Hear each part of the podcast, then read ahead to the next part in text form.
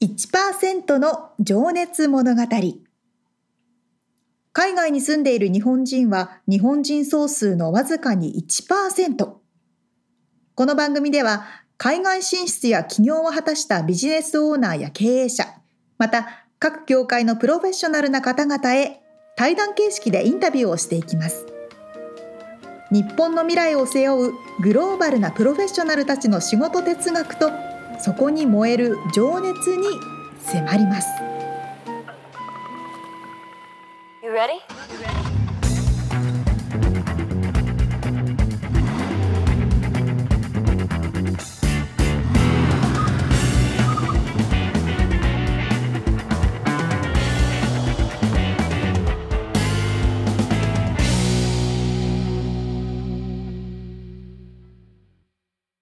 こんにちは。こんにちは。1%の情熱物語186回目でございます。皆さんお元気ですか？元気ですか？いやはや、いやはや。早速。いやはやって つなぎがうまく見つからなかった。いやはや。そう。お便りをいただいております。はい。ラジオネーム、なべじゅんさん。イエーイありがとうございますありがとうございます。毎度お世話になっております。先日はメールを読んでいただいてありがとうございました。しかもリクエストにもお答えくださってとても感謝しております。ステッカーも無事に届き、早速ドローンのケースに貼っちゃいました。イエーイありがとうございます。そうね。だからいつかいつか紹介したやつですね。これは下鍋潤さんですね。はい。早速「カラーズという曲を検索しました聞いたことのない曲を聴いたりするのはとても刺激になっていいものだとつくづく感じましたありがとうございました A ボリューム180のリアルアメリカ情報で、えー、沙織さんが、えー、歯医者の話を話題にしてましたが私もアメリカで虫歯の苦い経験があります。アメリカにお住まいの方ということですね、うん、アメリカに来たての頃親知らずが虫歯になったのですがいいお金かかるぞ。金がなさすぎてせいろがんを詰めていました。やば。痛みは治まるのですが何を食べてもせいろがんの味でしょうね、えー、結局親知らずを抜いて落ち着きましたが二度と同じ目に遭わないようにクリーニングを4ヶ月に1回え頻繁に。歯ブラシも電動のものにして糸ようじも欠かさず行っています。しかしそれでも虫歯になります。えー、日本で生活していた時と考えると、えー、アメリカでの歯の手入れの意識がアメリカでは、えー、歯の手入れの意識が段違いだと思います。日本では歯医者にかかる金額が少ないので日本に住んでいる人はぜひ虫歯になる前に歯のお手入れをした方がいいと思います。はい。おっしゃる通り。そうですね。そうなの。みんな通る課題なのね。せいろが詰めとけってなんか昔聞いたことあるなでも。あそうなんですか、うん絶対に治る気しないけどいや絶対に治んないでしょ。っていうか溶けないのみたいな。せいろがあって売ってんのかこっちに、あうあ日系の日系の薬局屋さんで売ってる。そう。やばいですね。面白い。面白い。いや本当ねありがとうございます。毎度毎度。ありがとうございます。でもそうクリーニング4ヶ月に1回してるんですね。結構頻繁にしてるんだ、うんねえまあそうだから何回か前でね沙織ちゃんが虫歯虫歯だったっけ？歯医者に行ってえらいえらいあのなんだ。そうそう。ファイナンシャルプランナーみたいな人が出てきてっていう話を してますので興味ある方はチェックしてもらえると。そうなんです。やっと歯医者終わって、あとは払うだけっていう。25万払うだけっていう。ローンだけが残っているみたいな。ローンだけっていうね。そうなんです。ええ本当えー、歯はちゃんと磨こうね。ってことですね。そうでもね磨いてもやっぱなる人はなるんですって。これねでも体質っていうかあれもあるみたいよね。そそうみたいなんです、ね、まあ、体質か、うん、私もいろいろやってます。そのね歯磨いてあの糸ようじみたいなしてフロスして、うん。はい、くちゅくちゅぺしてあのあとウォーターウォーターフロス？水ビーンって出ながら。そんなのもあんだね。そんなのもそんなのもやって。ますはい、歯の話でした。じゃあ本編に入ってきますね。はい。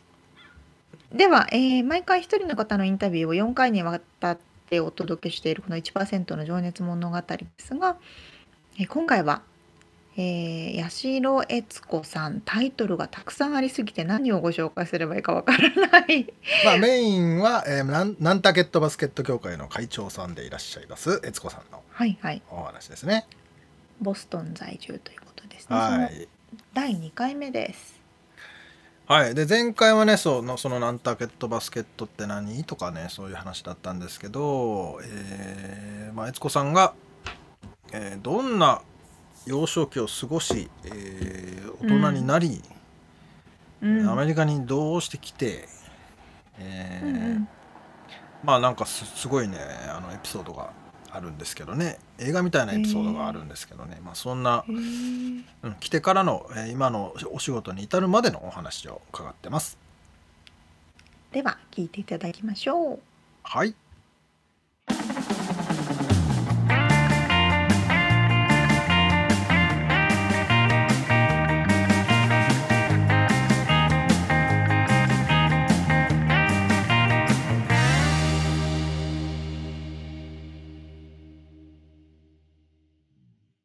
はい、じゃあちょっと今から、えー過去のお話ですね、えー、を掘り、ほ掘り、ね、掘り葉掘り。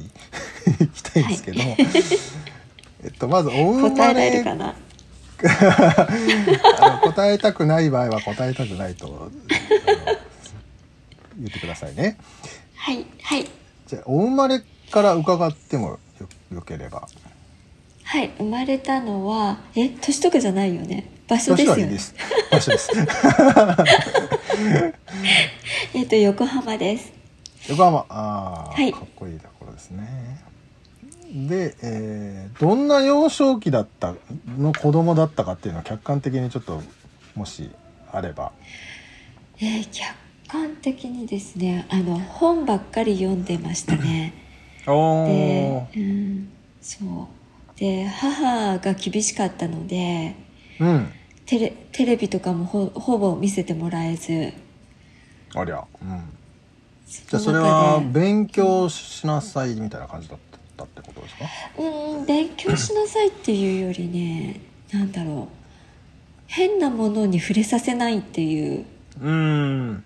うん、そういうものが強かったような気がしますね本の内容的にはどういうものが多かったんですかね？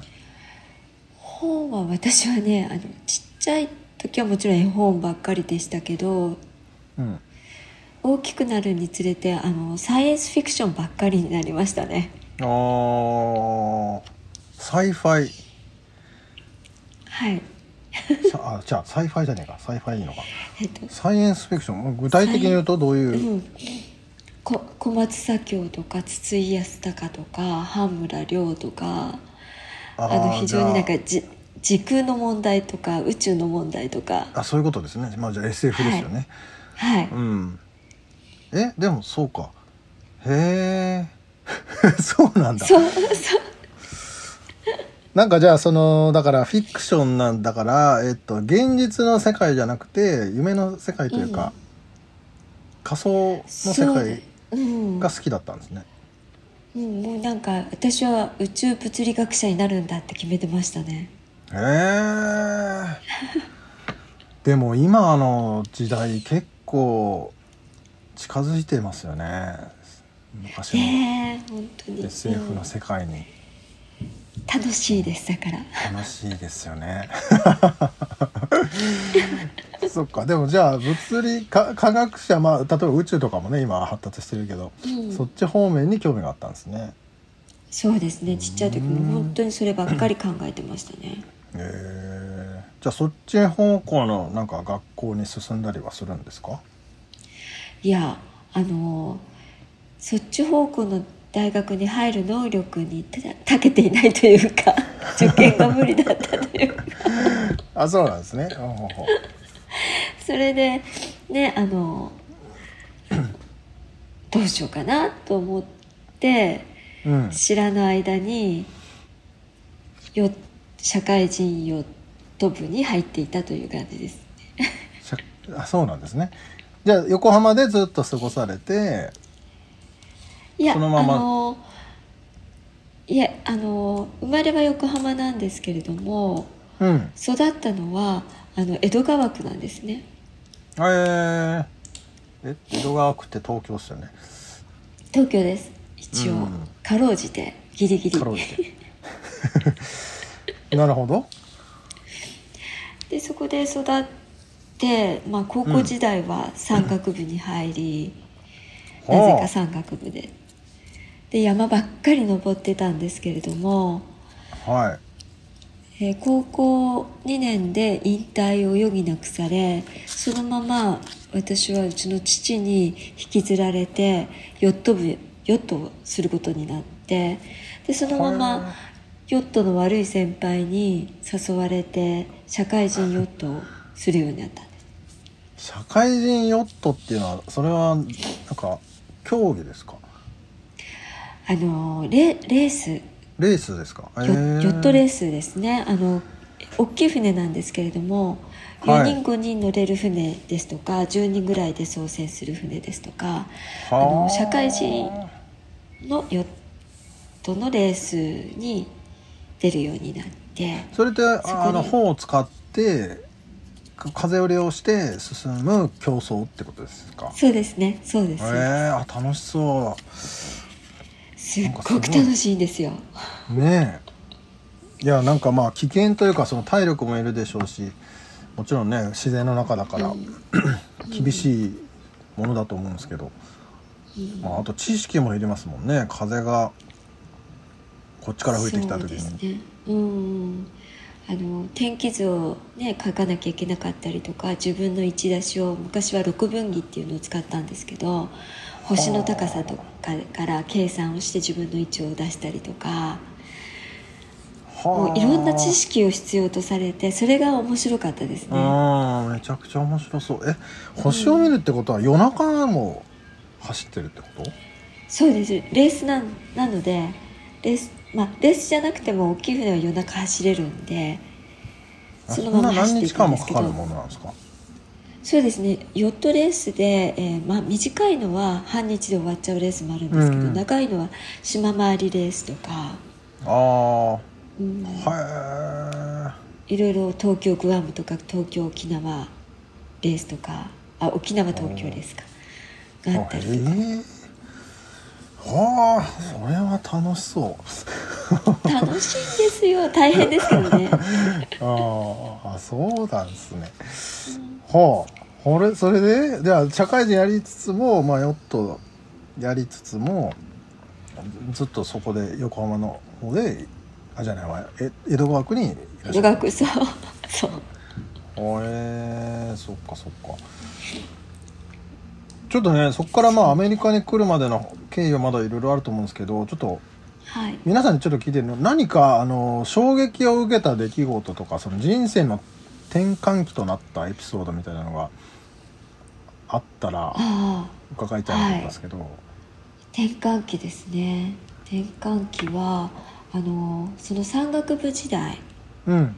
えーお休みの時に何かしたいなと思ってあの横手山山頂ヒューテっていう志賀高原にある横手山っていうところの山頂にスキーロッジがあるんですよ。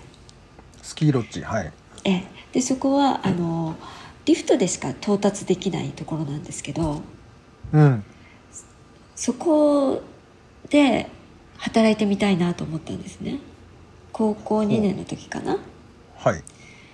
でそこにちょっと電話をして、うん。まあつっても何もないのでとりあえず電話してい行かせてくださいって言ってみようと思って電話して、そしたらおじさんが出て山小屋のおじさんが出て「お前スキーしたいんだろ」って「でもスキーはさせねえからな」って「スキー持ってくるなよ。それでよければ来い」って言われたんですよ。はい。でもちろんスキーしたいから行くんですよね。ああそう思ってまあいいやじゃあ一応しないという体で行こうと思ってスキーを担いでその山に入って。はい。それであのそこの山の上っていうのはスリフトでしか行けないんで物資もリフトで運ぶんですよ。ああはい。であの宿泊施設もあるのでお客様も泊まりに来られる、うん。でスキー場でもあるのでお昼にはお食事をされるお客様いらいらっしゃる、うん。うん。ですからすごく大変なんですよ。朝から晩まで働かなきゃいけなくて。うんうんうんうんでもそんなところでそこのあの太鼓姉さんっていうおばさんがいるんですけれどもおかみですね、はい。その人が何でもするんですよ、うん。であの本当にね「今日何食べたい?」って言われて「でもおうどんなんてないからね」って言うと「いやじゃあおうどん作ろう」っていう感じなんです。じゃあ今日はパンが食べたいねじゃあパンを作ろうでできないことはないんですよ。うん。で私は彼女からあのあ諦めた時っていうのはできないって決まった時なんだな。決めるこうんとできないということを決める時なんだな。自分可能が性はそうです。できないっうんて決めた時、うんうん。そう。だから何でもやろうと思えばできるんだっていうのをうん。彼女からそしてその山小屋のおじさんから学びましたね。うん。あれは衝撃的というかうん。できないことはない。そっか。できじゃあそのないと決めさんがどうせうどんなんか食べれないんだろうなと思ってた。けどうどん食べたいって言ってみたら作 できちゃったってことで。うん。まあなるほどね、うんそっか。うん。そこが原点ね。ですね。うん。うん。それ結局スキーはできたんですか？できました。あじゃあ優しい人だったんだ。すごく優しい人でそやそれだけの覚悟を持ってこいってことだったんですよね。あそういうことだったんですね。なうるほど、んうん。だでから3日目ぐらいから。一緒にスキーも担いで持ってて。そうそう。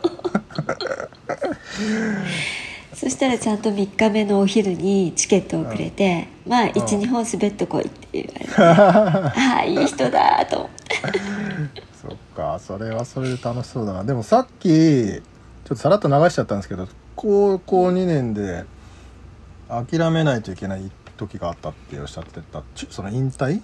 を余儀なくされてみたいな。ああそれはなんか高校に、うん、いやあの高校2年ってあのクラブ活動禁止になるじゃないですか引退あで受験に入るってことか。そうそう。あそういうことね。ああなるほどなるほど。びっくりした。なんかあったのかなと思った。いやいやもうそれでも私はねあの受験は諦めていたので。で今度はヨットの方に行くってことですね。山からそうそうですね。そうですね。そう。ああでも本当にいろんなこと学べそうですねそれ。や山で学ぶことと海で学ぶことって違いますよね。違いますね。でも基本一緒ですね。ああまあ自然という意味では。うん。うん。へえ素敵なこうなんていうのかな青春時代っていう感じなんですけど。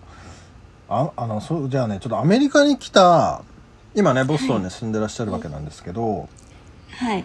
経緯っていうかきっかけというかは伺ってもいいですか？はい。えっ、とまああの、まあ、大学を中退しその後勤めていたんですけれども結婚という流れになり、でうん。それは日結婚相手、うん。そうです日本でです。うん。結婚相手の、まあ転勤先がボストンだったという。おーなるほど。はい。ほうほうほう。それはおいくつぐらいの時だったかって聞いてもいいです？はいそれ32の時でした。うーんそっかそっか。じゃあまあ普通にじゃああの社会生活を日本で送りつつはい。だったので大変だったんですよ英語が。ねえいきなりですかそれは、いきなりです。へえどどうしたんですか？どうしたっつうか。英語 勉強するしかないですもんねもうすもう勉強するしかない。来てすぐ子供もう子供が2人いたのではい。で子供たちを学校に行かせてじゃあ私は何をしようかなってどうやって勉強しようかと思ったんですけど、まあ、これは必要に迫られた方がいいんじゃないかと思ってうん。働いてみようと。おおチャレンジャー。でスキーのインストラクターをしようかと思って近所にスキー場があったんですよ。まあそのね山小屋で働いてたのもあり。うん、うんうんうん。でススキー場に行ってあの、まあ、ちょっとクラスを、まあ、どんな感じかなと思ってクラスを取ってみたら、うん。もう手よくその先生が「あなた上手だからここで教えない」って言ってくれたんですよ。あー。そんなそんなうまくいくもんなんですね。あ でじゃあじゃあやりますよって言ったらとんでもないやっぱり試験があるわけですよ。あー先生になるためのインストラクターになるための。そうなんですそう、うん。それでその講習に出てで、はい。試験を受けてで英語が全然喋れないんであこれダメだろうなって、であの合格率が30%ぐらいなんですよ。へえ。これは無理だなとちょっと高嶺の花だったなと思ったのがあの合格していて。えー、すごいっすね。すごいでしょ？だから、うん。でもちょっとうろたえるんですよ。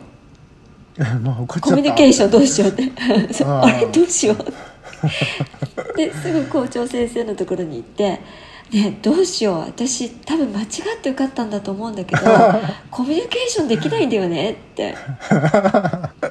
どうやってコミュニケーションしよう。でそこのスキー場っていうのが MIT とかハーバードの学生が単位を取りに来るんですよスキーでの。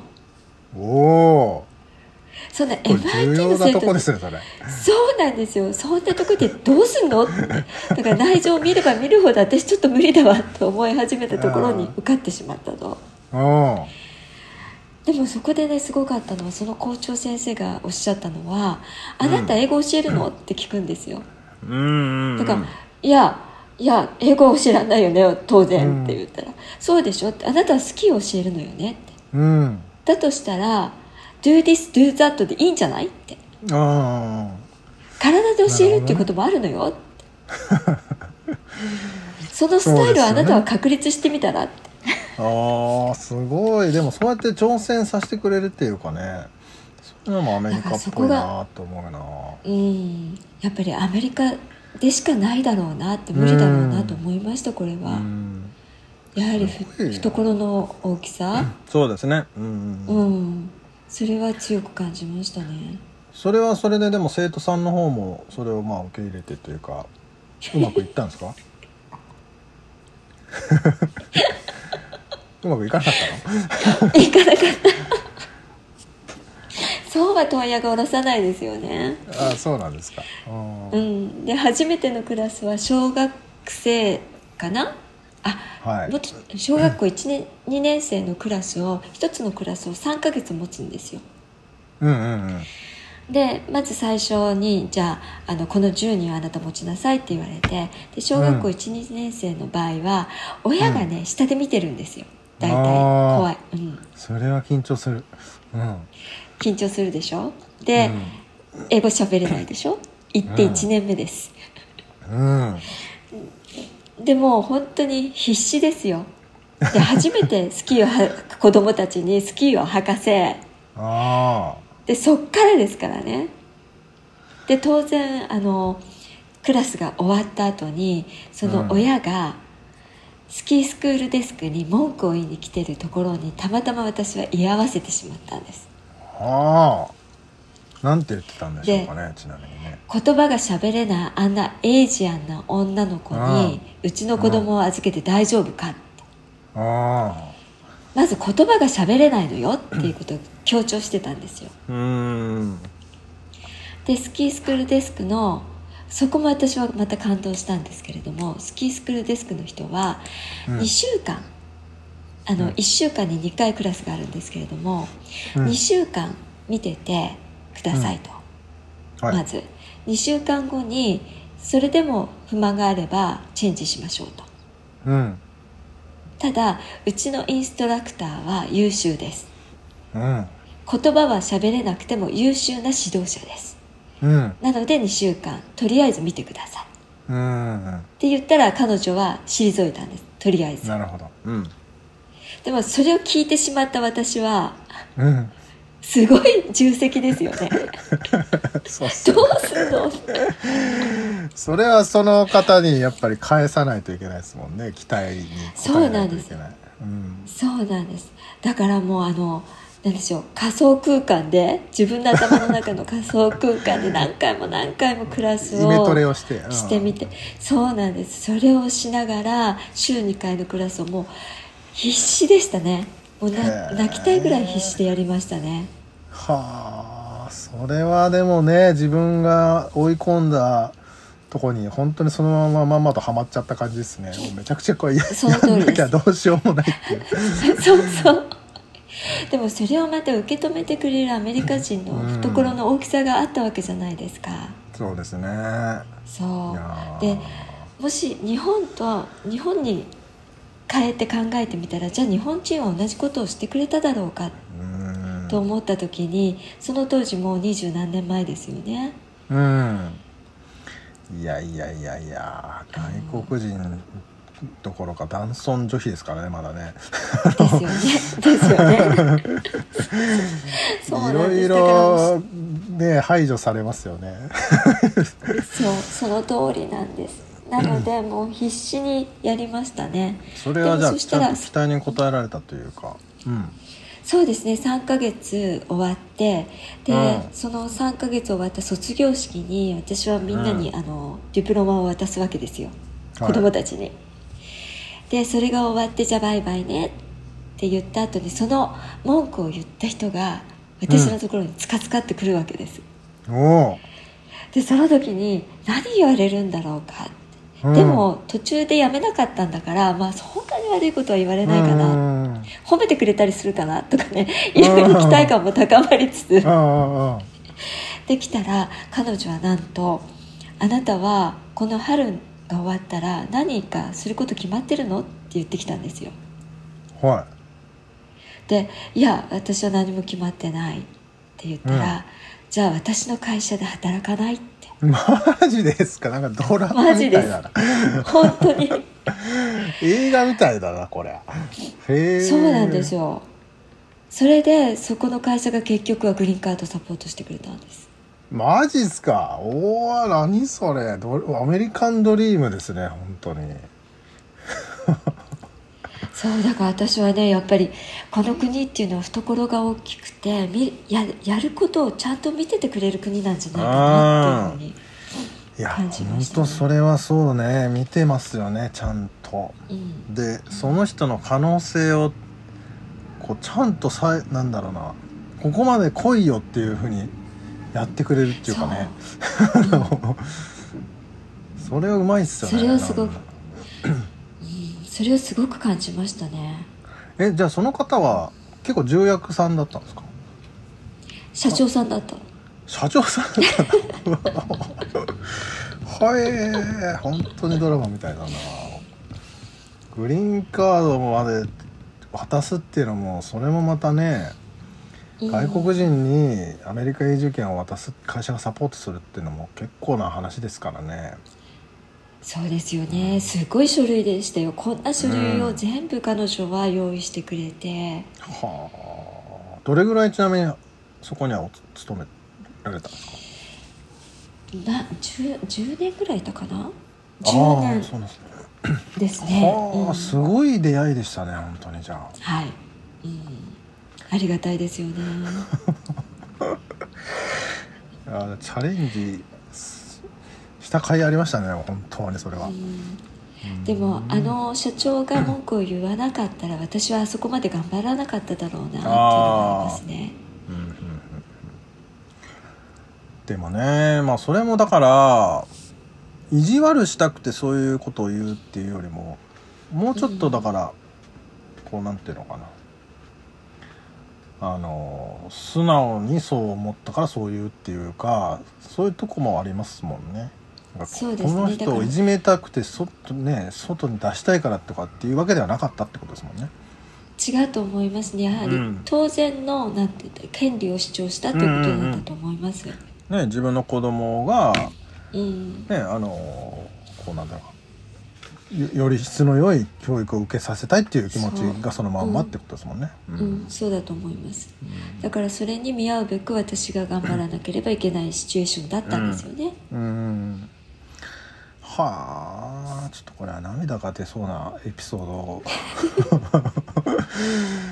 じゃあそこでグリーンカードを取得し今にずっとボストンにいらっしゃるわけですね。じゃあそこを辞められた後ってのはのから今まで今の仕事に就くまでの経緯っていうのはざくっと伺ってもいいですか？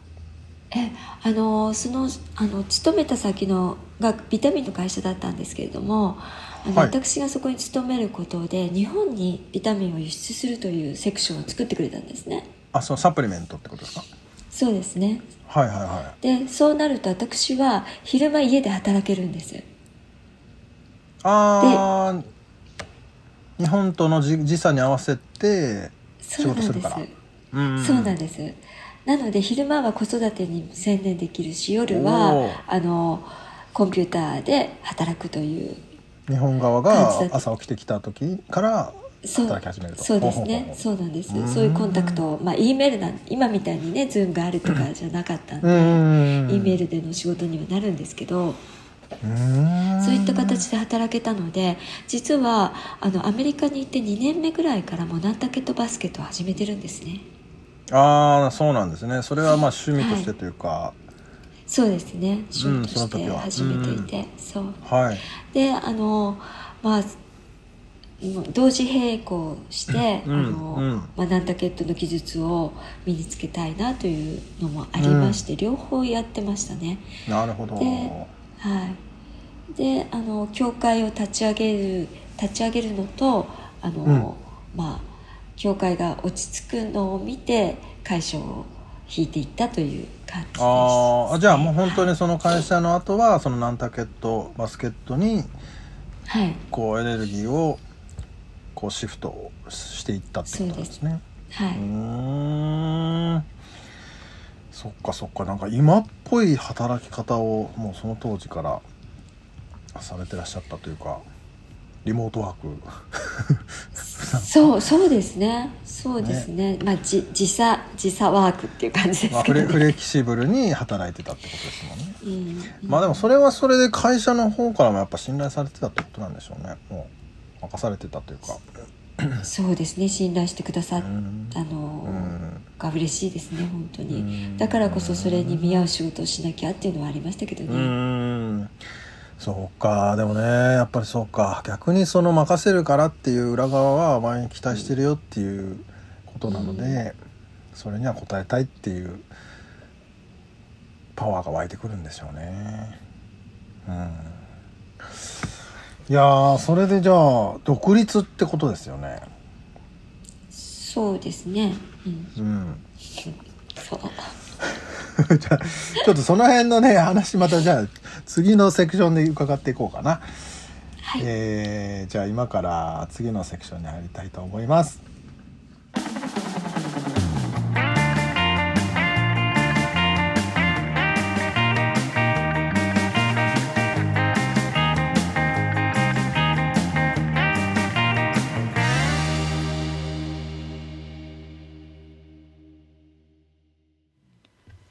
な話あります？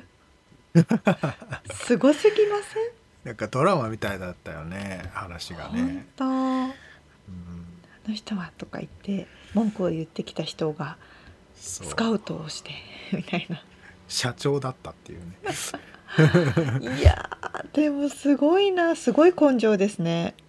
いややっぱりさそのチャレンジャーだだしそのチャレンジのでかさに比例してその見返りっていうかうん。このなんか与えられるものもあるんだろうなってちょっと今改めて聞いてて思いましたいね。やーその逆風を力にする力はそすごいですけど絶対自分だったらできないそんな状況。う ねえでもそれはやっぱアメリカっぽいなとも、ね、話にも出てたけど、うん。うん、その、ま、任してあげるっていうかうんうんうん。まあだからそれはまあね過去にもこういう話したかもしれないけどその失敗が許されるというか失敗を許してくれるこそうのですね。許容力というかね。そう。ん。でもそれに応えなきゃっつってこう頑張れるかどうかがあれですけどね。ういやーすごいなえー、こうね。こうあアジア人だからとか第二言語英語が第二言語だからっていうことで、うん。向こうがそう思ってなくてもこっちがおじけづいちゃうことが多いじゃないですか。でこっちがそうおじけづいちゃうんだけどこっちが気にしてるほど向こうは全然気にしてねえよっつうのね。っていうパターンもね。そうあるのよあるのよ何をそんなにね恥ずかしがってんのとかね何をそんなに謙遜してんのっていうふうに捉えられそうそうそうそううそう。うん。ほんとそうなんですよね。いやでもさ今ざーっとまた話を聞いててさそのうん。山岳部とそのヨットってまあ山と海でうん。本当にいろんなこと学べるんだろうなってなんか思ったね。まあでさそのインターネットがない時期でその星で、ね。まあ、位置を読むとかって、まあ、今もヨットの人はやってんだろうけどさでも GPS とか使えるわけじゃん多分。確かに。い絶やすごい、対その時の、ううん。ん、恐怖とか、うんうんうん。ここからここ行ったら危険だとかさそういうのってさ、うんうんうん今より絶対にこういろんな知識がないと分かんないからさ。そうね、うん。わあ。きっとお育ちも良くてうん。お声を聞いててもねすごく、はい。あのなんて言うんでしょう品があるとい上うか、ね、品がそうそう品があるお話のされ方をするのにもかかわらずそのはい。山登ったり 海で島一周したりめっちゃワイルド。うん そうそうそうそうそう。そういうすごい魅力の奥深さがある方ですね。そう。いや本当になんかね魅力的なんですよね、うんうん。話しぶりとか。ですね。笑顔とかも見ててもね。えー、いやそうなんですそうなんかね引。こ引き込まれる感じありますよ。わあ。いやだからぜひちょっと本当にいつかチャンスがあるならばご挨拶うにん。こうお目にかかりたいというね。純粋に思いましたね。人がいるのね。うん。ね。え 本当。次回はどんな話になるんですか？はい、えーそれでですねそんな感じでアメリカで生活始めて、えーうんまあ、今のねもうその数えきれないほどのタイトル肩書きがあるわけですけど、はいはいまあ、はい。日本祭りをやったり日本の映画祭をやったり、えーまあ、そのナンタケット協会もやったりで今回日本に帰って、えーそのフェデレーションですね、えー、とグローバルジャパンフェスティバルフェデレーションという団体社団法人を立ち上げられてきたっていうことで、まあ、それもだから日本の祭り世界中にある日本の、ま、お祭りを一つにつなげたいっていうような思いでそれを作ってらっしゃって、へー。うんまあ、そういう日々の活動の、えー掘り下げですね。えーとかあとモチベーションって何ですかと。これもまたね面白い話が聞けるんですけど。はい。そんなこんなを聞いております。楽しみにしております。はい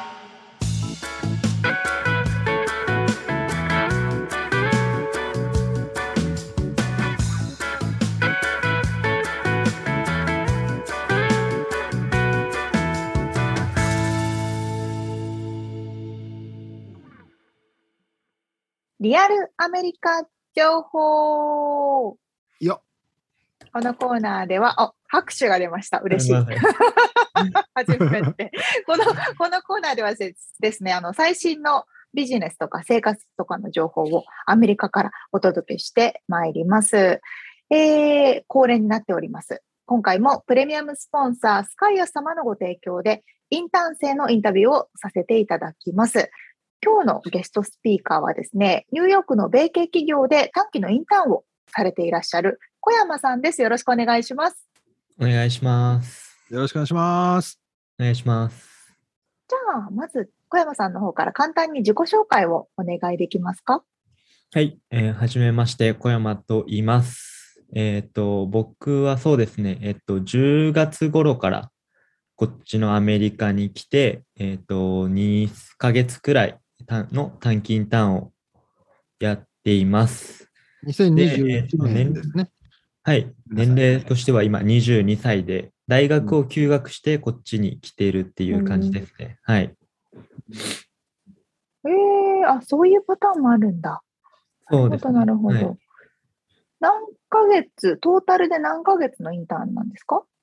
えっ、と、インターンとしては2ヶ月ちょっとくらいですね。はい。なんで、12月の末に終わる形ですね。なるほど、なるほど。そっか、日本の場合はこの時期、特に冬休みでもないし、夏休みでもないし、休学をしなきゃいけないんですね。そうですね。なんかもともと別の国に行こうと思ったんですけど、ちょっと渡航ができなくて、それで今の時期になったっていう形ですね。えーそれはココービットのせいでってことですか、そうですね。なんか入国できなくて、そうあららアメリカにしたっていう形ですね。えーえもともとはどこの国に行く予定だったんですか？もともとはシンガポールでもうちょっと6ヶ月くらいのインターンしたかったなと思ってたんですけど、はい。えー、んなるほど、なるえほど。ちなみに大学で学んでらっしゃるメジャーはな伺って今、ますか経済学部ですね。経済学んでます。はい。えーなるほど。実際にされてらっしゃるインターンの仕事内容ってどんなものですか？うん今そうですね、えっと、インターンさせてもらっている企業が卸売の会社で、で、それ以外にも、あの、いろんな小さい、なんていうんですかね、ビジネスもやっている企業でインターンさせてもらってるんですけど、僕が主に担当してるのは、えっと、それこそ商品の発送だったりという、そういう作業であったりとか、あとは新しい顧客に向けてのなんかマーケティングの業務もさせてもらってます。うん。えーマーケティングの業務って結構幅広いですけど、確かに。具体的に言うとどういう業務になるんですか？そうですね。えっ、と、今なんか日本の商品をこっちのアメリカに輸入、輸入ですかね。こっちのアメリカに輸入するっていうプロジェクトが一つあって、で、うん。その商品がアメリカの市場に、あの、マッチするかっていうのを、えっ、と、顧客側が知りたいっていうことだったので、うんうん。こっちのアメリカで、そのすでにある産業にどういう競合がいるだとか、うんあとはどんくらいの市場のサイズだなのかっていうのを調べているっていうところですね。おまあリサーチがそうですね主な感じですかね。へえ2ヶ月ちょっとのインターンでもかなり深い内容をするんですね。うんそうですね。やっぱり社員の数数が少ないっていうのもあるんですけど、はい、いろいろ任せてもらってます。えー、それはね、いいですよね。インターンでいろいろ学べるから。はい。なるほどちなみにオフィスにはい行けてるんですかね？はい、行ってます。うんオフィスに毎日行ってますね。えー実際にあの働く人たちっていうのもアメリカ人の方？とかですか？そうですね。社員3人いるんですけど、全員アメリカ人の方で、あともう2人一緒にうん。インターンしてる人が日本人なんですけど、そちらで、はい。うーん。まあえー。あじゃあかなり英語を使う機会も多く。そうですね、はい。今日もちょっとプレゼンしなきゃいけなくなっちゃって、急に。すごいえ緊張したんですけど、はい、なんとかできました。ー、わーお、すごい経験ですね、それ。そうですね、はい。なるほど、なるほど。えー、もともと、まずあの、海外に興味を持ったきっかけっていうのは、どんなところですか？そうですね、えっ、と、中学校の頃、ちょっとブラジルで父親の仕事の関係で生活する機会があったので、その時から、へーはい、将来海外に出て働きたいっていうのがあったので、その時から海外に興味を持ってましたね。うーんでもブラジルってことは英語ではないのかな？そうですね、ポルトガル語ですね。おおはい。えーどのくらいの期間いたんですか？は、えっ、と、中学生の3年間通ってました、ブラジルに。ー、はいで。も中学校時代の3年間ってす結構ごいな。いいよね。そうですね、結構いい思い出として残ってます。すげえ。えー、じゃあ言語としてはポルトガル語も話せるんですか？えっ、と、僕、ハーフなんですよ、実は。顔がはいはい全然ハーフに見えないんですけど、それでスペイン語を話すんですけど、それとポルトガル語がちょっと似てるんで、わかるっていうのがありますね。えじゃあ全部で何カ国語喋れるんですか？ちゃんと話せるのは多分スペイン語と、まあ、英語と日本語ですね。すごいポルトガル語はちょっとくらいです。はい。最強だな、それ。アメリカいや、だと。そう。ありがとうございやます。めちゃくちゃ本当に多分ニューヨークもそうだと思うんですけれども私たちのいるロサンゼルスなんて特にもうなんかねな20%ぐらいスペイン語じゃないかってぐらいスペイン語使いますもんね。ニューヨークでも結構、はい、スペイン語を街中で聞く機会ありますね。それこそレストラン、お昼ご飯食べに行くレストランであったりとか。はい。うんいやーそれはいい強みですね。ありがとうございます。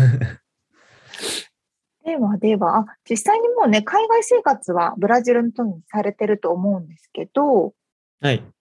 アメリカで生活されてみて、何か他の国との違いとか、日本との違いとかって気づいたことあります？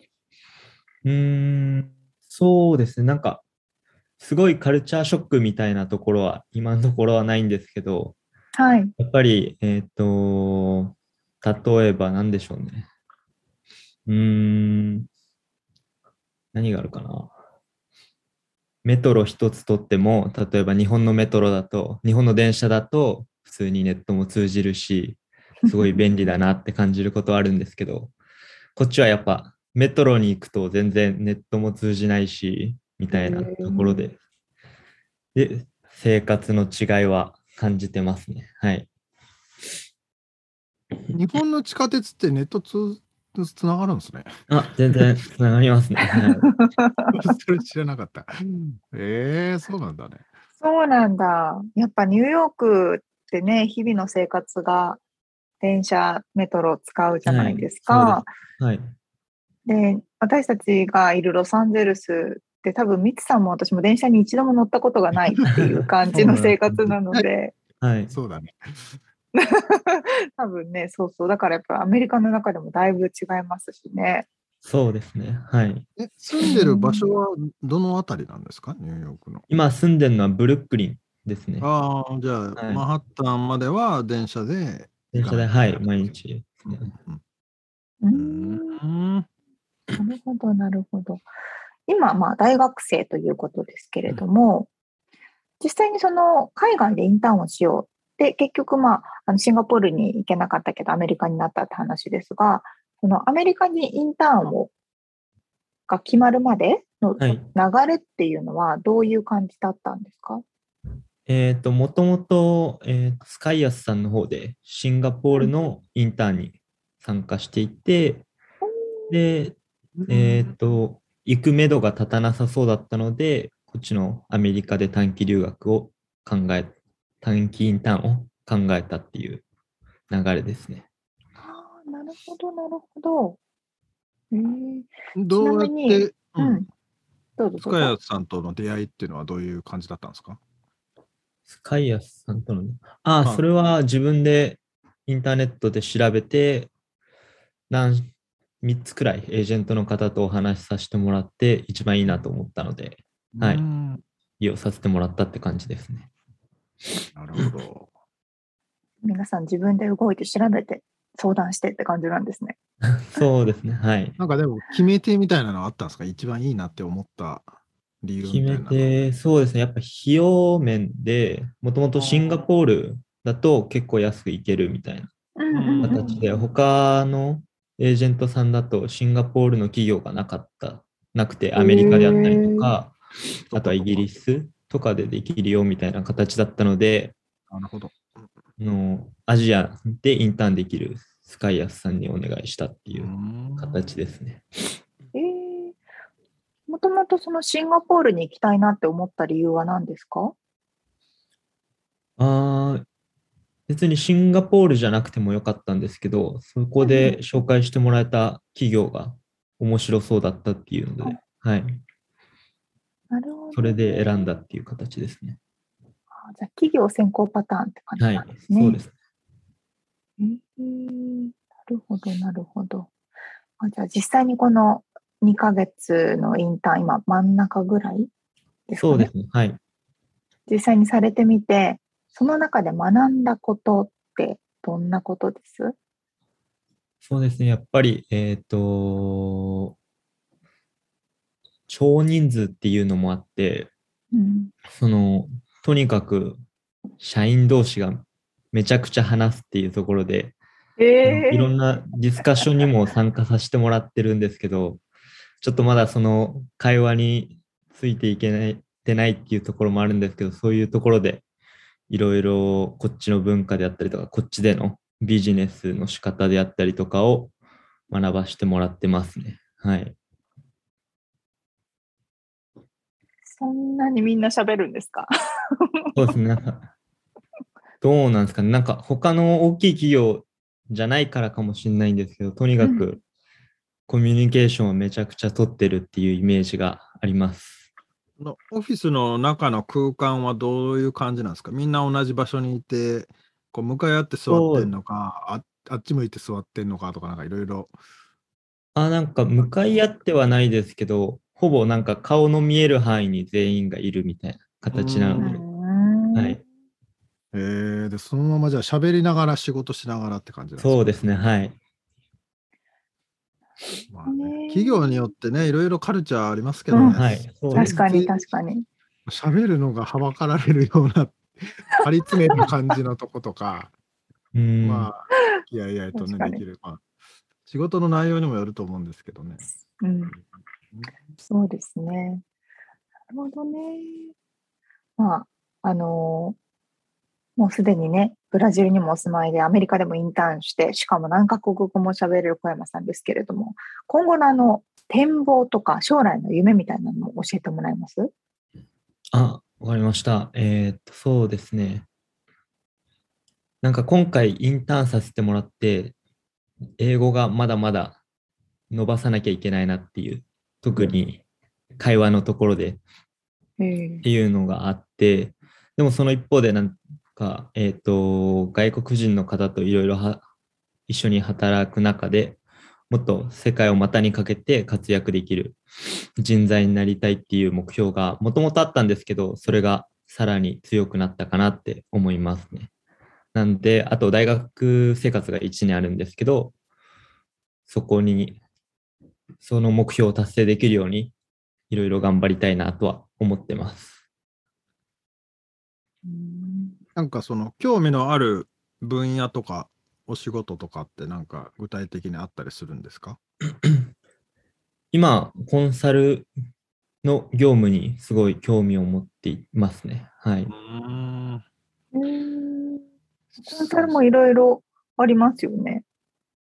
はい、いろいろあります。何系のコンサルに興味があるんえですか、ー、コンサルなんですかね？えーっと、インターンとは多分全く関係ないんですけど、IT 系のコンサルにああ、興味持ってますね。へはい。ーうん。IT 系のコンサルってどういう感じの仕事ですか？なんか顧客の、えーっと、課題を IT 技術で解決するみたいなところで、はい。なんか最新の技術とかに触れられるってところで、あの、面白いのかなって考えてますね。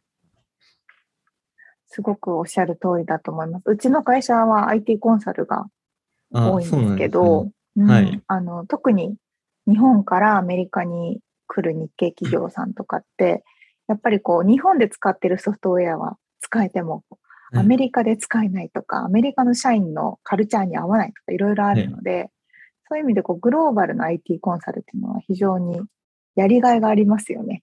はい、そんな気がします。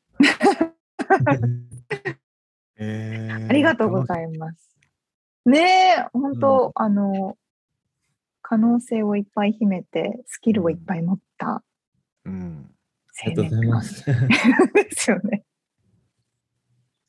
なるほど。じゃあ最後にですね、今からあのアメリカとか、まあ、海外とかでインターンをされてみたい、OPT をされてみたい、興味があるっていう方に向けて、簡単でいいのでメッセージをお願いできますか？はい。えーっと、そうですね、なんかコロナでいろいろリモートになったりとかして、えっと、別に海外に行かなくても、なんかグローバルな経験とか得られると思うんですけど、実際に僕も来てみて思ったのは、行ったら行ったでいろいろな経験ができるので、えっと、興味がある人はぜひ挑戦してみてほしいなって思います。ありがとうございます。ございます。そう 今、あの、小山さんのように、こう、シンガポールとかね、他の国に行ってアメリカに来てとか、いろんなパターンもありますし、長期の方も短期の方も大学生の方も大学卒業した方もいろんな方がいらっしゃると思うんですけれども、あの、アメリカ現地にいらっしゃる OPT をすでに、えっ、と、大学でね、OPT をこれからやりたいとか希望されている方も、えっと、スカイアスさんご相談できるということなので、ぜひとも、あの、簡単に相談されてみてください。はいえーではでは、最後に、えっと、プレミアムスポンサーのご紹介です。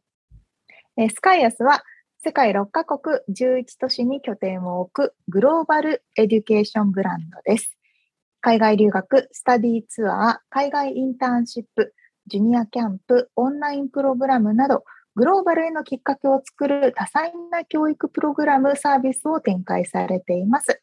詳細は www.skyas.global スラッシュ JA もしくは www.america-intern.com にてご覧いただけます。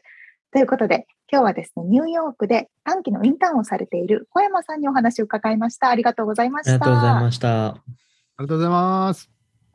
以上、リアルアメリカ情報でした。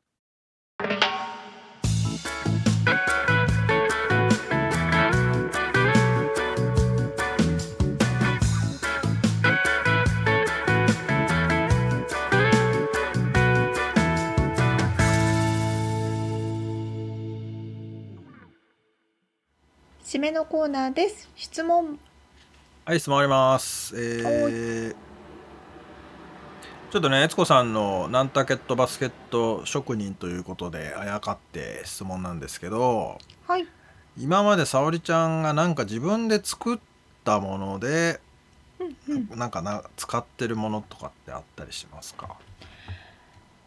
え手作り？っていうのかな？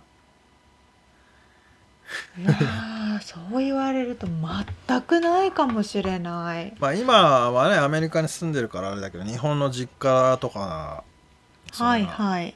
残ってるとか、あのね私はないあれかな飾ってあるのとかはありますようね。んあの小学校の時にうんえっ、とあれは図工図工っていうんでしたっけ？美術かな？みたいな授業で、うんこう焼き物を焼いたんですよね。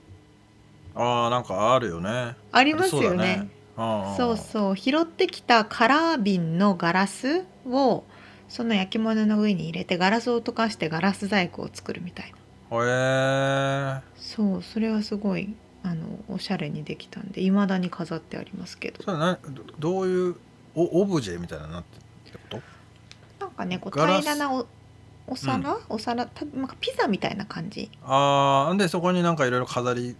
そうそう流し込んで、うん。っていうかと溶か溶ける？ガラス細工上に置いたら勝手に溶けてその、うん。ちょっと枠を高くしてあるからそこから先には行かないようになっててみたいな。うーなんかこうん顔スマイルかなんかを作ったんですけど、うーんじゃあそれがじゃあ実家のどこかに飾ってあるんだ。そうそう玄関に飾ってましたねまだー、すごい。えーそんぐらいかな？あります？みつさん。いや俺もさその質問を考えつつさなんかあったっけなと思って。ままず実家にねでもあのあるのが多分まだあるはずなんだけどあの鍋敷。まあそれもだからはいはい。俺も同じようなものよ。その小学校の時の、うんうんうんか中学校だっけな？そのさ木を鍋敷の真ん中はタイルがあって、そこにはなんか絵が描いてあって、その周りが木,、うんうん。木がこう四方にあって正方形。で,、はいはい。でその木を削って彫刻刀とか出してなるほどね。でそのなんか飾りを作るみたいなので、はいはそいはい。れを作った鍋敷はずっと使われていて帰るたびに、ああ俺が作ったやつだなって思い出してちょっと嬉しくなるみたいなね。いやと言われてみたら手作りのものってそうあんまりないですね。ないけどやっぱりそれを見るとさ思い出すしさう嬉しくなるっていうかさちょっとハッピーがちょろっとあるじゃないそこには。確かに。なんかそういうのっていいよねっていう。メモリーとくっついてますからね。そうそうそう。ねだからなんかそういうものってそのそこにあるだけでさちょっとほほ微笑ましくなったりする。っていうのがいいなぁと思ってまあこっちで俺はでもあの日曜大工とかは割とするんだけどね。その棚とあかーなるほどなるほど。でもそれは別になんつうんだろうな。お思い入れがそんなにないっつうかさ。必要だから作るそうそうそうそう。だからそういうものねなんか実用的なものでなんか作れたらいいなぁなんてちょっと思ったりしましたね話をうてちはあの母も祖祖父祖母もよく、うん。祖母は最近はないのかな？母もすんごい編み物が好きでよく編んではいはいなんかは「編んだよ」とか言ってくれるんですけどいうん。でもねあのね手編みのやつすごいスースーするんですよね。それが着るもの？着るもの。とかなんか何でも編みたいから編むんですけどあ編むこの分かる？このあのザクザあク目が粗いから超空気が通りやすいってことね。あはいもうすごい全然着ないの。あ ちょっとそんなこと言わないでよ。でもいいの。あのおいいんですよ。本人は編みたいから編んでるんで。まあそうだよね。そういうもんだけど。先にまあ伝えてます。確かに、に俺もなんかいろいろおばあちゃんがなんか編んでくれ編んだっていうかねバッグを作ってたな。なんだ刺繍みたいな。あー。とかパッチワークとかね。ああ好きな人多いですよね。確かにあれ作ってる人はねあのあもう編みたいからやってるんだ。そうそうそうそう。でで誰かにあげる。でもらった人がそうそう割と困るみたいな。そのパターン。大体そのパターン。わかる。ね。